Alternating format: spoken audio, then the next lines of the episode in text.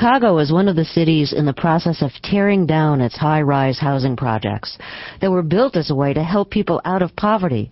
But many housing projects came to be seen as isolated, dangerous communities that kept people in poverty.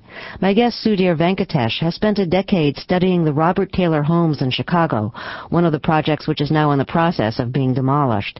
His new book is called